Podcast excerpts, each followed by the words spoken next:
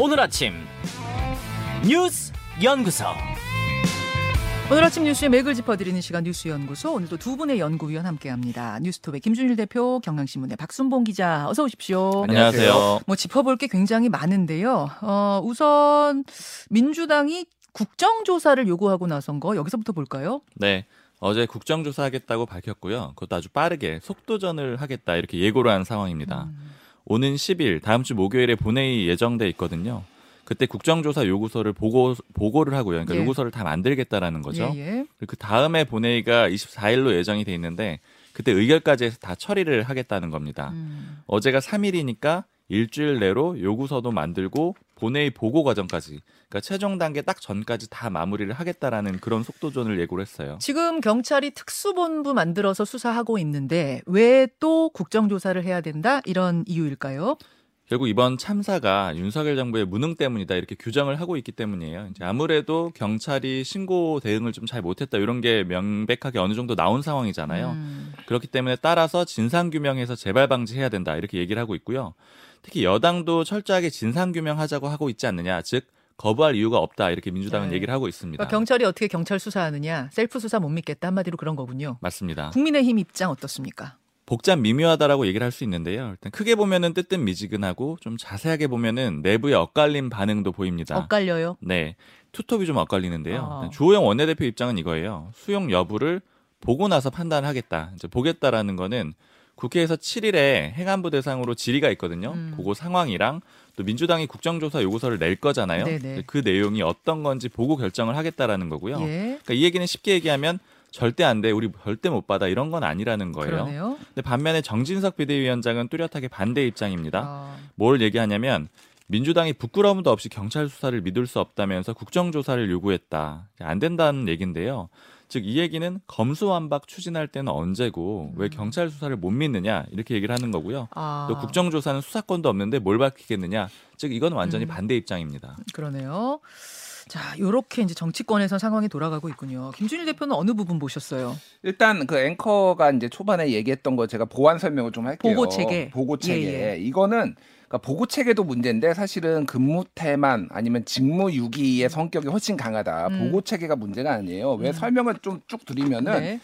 이제 경찰의 보고 체계가 어떻게 돼 있냐면은 네. 하나는 기능 보고가 있고 하나는 개선 보고가 있습니다. 어. 자, 개선 보고부터 말씀드리면은 이거는 이를테면 일선 팀장, 예. 용, 용산 서장 그리고 그 서울 경찰청장 이런 식으로 이게 군대로 치면은 소대장, 중대장, 대대장 해가지고 지휘 라인으로 이제 보고가 들어가는 게 이게 계선 보고고요. 예, 예. 기능 보고 같은 경우에는 파출소에서 예를 들면 상황실로 음. 더 윗단의 상황실로 이런 식으로 이제 기능 중심으로 이제 가는 게 아, 기능. 라인을 타고 가는 예, 예. 거. 이게 왜 이렇게 돼 있냐면은 한쪽에서 놓쳐도 다른 쪽에서는 보완을 아. 할 수가 있는 거예요. two track이네요, two track. two track이에요. 예. 근데 이 두 개가 다 문제가 있었는데 일단 지금 어제 언론 보도로 알려진 건 뭐냐면은 개선 보고는 늦었잖아요, 지금. 그렇죠. 서울청장한테도 늦고 경찰청장에도 늦고 쭉 계속 늦었죠. 기능 보고는 제대로 됐다라는 거예요. 그래서 서울청 상황실에서 이미 네. 지구대한테 참사 이전부터 심각한 상황을 알고 있었고 음. 그거에 대해서 지금 조치도 취하고 소방한테 연락을 취하고 있었어요. 음. 그런데 지금 상황실장, 예. 네, 112 상황실장. 예, 예. 그날 이제 서울청 이제 상, 상황 관리관이라고 네네. 하죠. 상황 관리관이 야간 당직이죠, 일종의. 그렇죠. 근데 자리에 없었어요. 예, 예. 본인의 사무실에 있었다고 하는데 정말로 사무실에 있었던 게 맞는지 왜냐하면은 이미 상황실이 난리가 났으면은 음. 지금 관리관님, 총장님 지금 전화 지금 난리 났습니다라고 음. 바로 5층과 10층이거든요. 했을 텐데 이거를 11시 39분에 지금 이 사람이 복귀를 했어요. 잠깐만요. 그 사람이 이제 류미진 상황실장이죠. 예, 예, 예. 류미진 실장이 어, 그러니까 상황실을 지키지 않고 자기 사무실에 있어서 늦게 알았다. 이렇게 지금 알려져 있는데 예. 김준일 기자 보기에는 정말 자기 사무실에 있었던 게 맞는지 의심스럽다 그 말씀이세요? 제가 이제 뭐 경찰 취재만 한 4년 이상을 했는데 이 이거는 비상식적이에요. 음. 왜 그러냐면 만약에 이게 상황실이 5층에 있고 자기 사무실 10층에 있는데 네. 이미 5층에서 난리가 났잖아요. 예, 예. 10시 전후부터 이미 난리가 났어요. 그러면은 바로 전화합니다. 아니 전화기가 있고 핸드폰도 있고 어, 거기에 달려가도 되죠. 달려가도 되잖아요. 근데 11시 39분에 들어왔다라는 거예요. 어. 이게 일단 말이 안 되니까 이거 전화 압수수색하고 지금 정말 안에 있었는지 밖에 나간 건 아닌지 아. 이거 지금 상황 봐야 되는 거예요. 이게 예. 지금 수사 포인트가 돼야 되는 거고 예. 서울 경찰청장도 11시 36분에 지금 보고를 받았다고 맞습니다. 하는데 지금 이 그 용산 서장은 그 전에도 여러 차례 지금 전화를 했는데 서울경찰청장이 안 받았다라는 거예요. 지금 그게 음. 동아일보 오늘 새벽에 단독 보도로 아니, 나왔거든요. 보고조차 하지 않았다 움직이는 동안 음. 그렇게 지금 알려져 있었는데 보고가 안 된 게 아니라 안 받아서 안 된 거라는 그게 거예요. 이제 11시 때에 보고를 한 것 같아요. 아. 그런데 실제 보고가 11시 36분에 들어왔다고 서울청에서는 얘기를 했는데 네. 그 전에 여러 차례 전화를 안 음. 받았다라는 거예요. 음. 그럼 전화 왜 안 받고 도대체 뭐 하고 있었는지 80분간의 행적이 미스테리라는 거예요. 요 부분이 지금 경찰 수사로 밝혀져야 되는 겁니다. 지금. 자, 뭐 여러 가지 보고 책에 늑장 보고 있는 와중에 특히 더 미스테리한 부분은 그 상황실장, 류 상황실장과 그다음에 서울청장, 음. 서울경찰청장 두 사람의 그때 근황이 궁금하다. 미스테리하다 그 말씀. 그리고 아까 전에 말씀하셨지만은 그 이제 박희영 용산구청장 같은 경우에는 집이 용산이고 바로 그 안에 있어요. 이태원에 네, 있어요. 그래서. 퀴논길이라는 데 집이 있는데 그게 어디냐면은 그러니까 저기 사- 사- 그러니까 메인 도로를 위에 해밀턴 호텔이 있고 밑에 이제 퀴논길이 있어요. 음. 근데 여기도 사람 엄청 많거든요. 그러니까 거기는 아래 블럭이죠. 아래 블럭으로. 따지자면. 예. 그래도 하지만 위에가 거의 뭐 다 상황이 파악할 수 있는 건데 8시 반, 8시 20분과 9시 30분에 권영세 장관이 있는 텔레그램 방에다가 예. 인파가 많이 모여 걱정된다. 계속 신경 쓰고 있겠다라고 이렇게 남긴 다음에 그걸 왜 거기에다 남겼는지도 모르겠으나 음. 그리고 아무것도 안 했어요. 자, 네. 9시 반에 본인이 거기 사니까 음. 그쪽이 지금 심각하다, 위험하다라는 걸 권영세 장관이 있는 단톡방에다 올렸다. 뭐 단톡방에 지인들이 있는데 올릴 수 있다 치죠. 그러면 그때 소방이나 경찰에 본인이 지자체 장이시니까 음. 한번 좀 연락해서 어떻게 되는 거냐. 이렇게 좀 해봤으면 어땠느냐 그 말씀이신 거죠. 그러니까 그건 사- 당연히 소방한테 경찰한테 연락을 해야 되는데 그건 안 하고 왜 단톡방에 올리고 그 이후에 아무것도 안 하니까 음. 상황이 이렇기 때문에 지금 국정조사를 여당이 거부하기가 상당히 어려워졌다. 점점점 실책이 명백해지고 있는데 이거는 이제 어디까지 받을지 그거는 좀 지켜봐야 될 것 같습니다. 자, 박 기자. 네. 음, 지금 이제 행안 행안부 장관 행안부 장관의 거취 관련해서는 뭐 어떻게 이야기가 돌아가고 있어요? 사실 제가 여기저기 물어봤는데 일단 여당 내에서는 단 한 명도 제외하지 않고 이상민 장관은 물러나야 된다. 혹은 물러나야 한다. 이렇게 얘기를 하고 있거든요. 국민의힘. 네, 맞습니다. 그러니까 이거는 공식적으로 발언하는 거 말고 네. 실제를 사, 사적으로 따로 분위기를 때. 봤을 때 그래요. 아. 그러니까 내부적으로는 무조건 물러나야 된다라고 보는데 예. 문제는 윤석열 대통령이 내칠 생각이 없다라는 그 기류를 여당에서 느끼고 있기 때문에 이런 얘기를 공개적으로 못 하고 있는 거죠. 어떤 걸 보면서 그런 기류를 느끼죠? 가장 대표적인 게 어제랑 그제 윤석열 대통령이 분향소를 갈때 네. 유일하게 국무, 국무위원, 그러니까 장관 중에는 이상민 장관만 데리고 갔거든요. 대통령실의 입장은 보니까 어, 주무부처 장관이니까 주무부처 장관 한 명 정도만 대동하면 어떻겠느냐라는 뜻일 뿐이다. 이렇게 해명은 어제 내놨던데요. 그렇게 얘기를 하지만 여당에서 해석을 하기로는 이거는 재신임에 가깝다 이렇게 보고 있고요. 음. 그리고 이전부터 나왔던 얘기기도 예. 하고 최근에 다시 좀 부각이 되는 얘기가 이상민 장관이 정말 실세 장관이다, 왕 장관이다 이런 얘기가 다시 나오고 있어요. 비슷한 어. 표현들이 여러 가지 있는데 예. 뭐한 여권 관계자가 하는 얘기는 원래 밖에서 봤을 땐 한동훈 장관이 가장 핵심처럼 보이겠지만 음. 실세 장관은 이상민 장관이다. 예를 들자면 한동훈 장관은 부하 직원이고 이상민 장관은 친구 내지는 동생이다. 이런 표현들이 아, 있거든요. 비유 비유를 하자면 한동훈 장관은 부하고 동지 이런 표현들도 동지고 들었고요. 네. 이쪽 이상민 장관은 형제 같은 사이다. 그렇다는 거죠. 그렇게 가깝다라는 거고요. 네, 가깝기로가. 그리고 아까 말씀드렸던 주호영 원내대표랑 전진섭 비대위원장 분위기가 좀 다르다라고 말씀드렸잖아요. 예. 요거 가지고도 여당에서 지금 해, 해석들이 좀 분분한데요. 왜 그렇습니까? 용산과 여의도의 디커플링 현상이다. 이런 얘기들이 나와요. 그게 무슨 말이에요? 용산하고 여의도가 분리되기 시작했다라는 건데 즉 당하고 용산이 당하고 대통령실이 아. 이제 좀 분리되기 시작한 거 아니냐 이런 얘기들이 나오는데 아까 말씀드린 게 정진석 위원장은 굉장히 뚜렷하게 국정조사 반대 입장을 딱 냈잖아요. 네. 근데 주호영 원내대표 같은 경우에는 할 수도 있다. 이런 정도의 뉘앙스를 음, 내놨어요. 일단 두고 보자. 맞습니다. 음.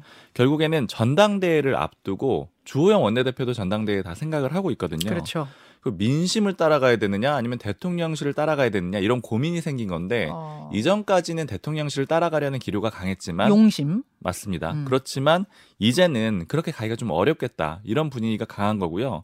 특히 여당의 모 의원이 제가 했던 얘기가 좀 기억이 나는 게 지금 대통령실은 장관도 이상민 장관도 안 내보내려고 하지만 자기들 마음 같아서는 한덕수 총리까지 내줘야지만 민심이 돌아올 것 같다 이런 얘기들을 하거든요. 예. 그러니까 그만큼 지금 괴리가 있는 상황이라서 음. 앞으로 요 디커플링 현상도 좀 주목해서 보시면 될 것 같습니다. 디커플링 따로 가는 이 현상 사실은 이게 이 참사가 정치적으로만 보자면은 총선까지도 다 영향을 줄 수 있을 정도 규모의 참사라는 걸 정치인들은 지금 파악을 하고 있을 거거든요. 네, 그래서 이제 용심이냐 민심이냐 이런 고민들을 여당 안에서도 하기 시작했다. 그런 기류가 기자들 눈에는 보이는 거군요. 굉장히 뚜렷하게 보입니다.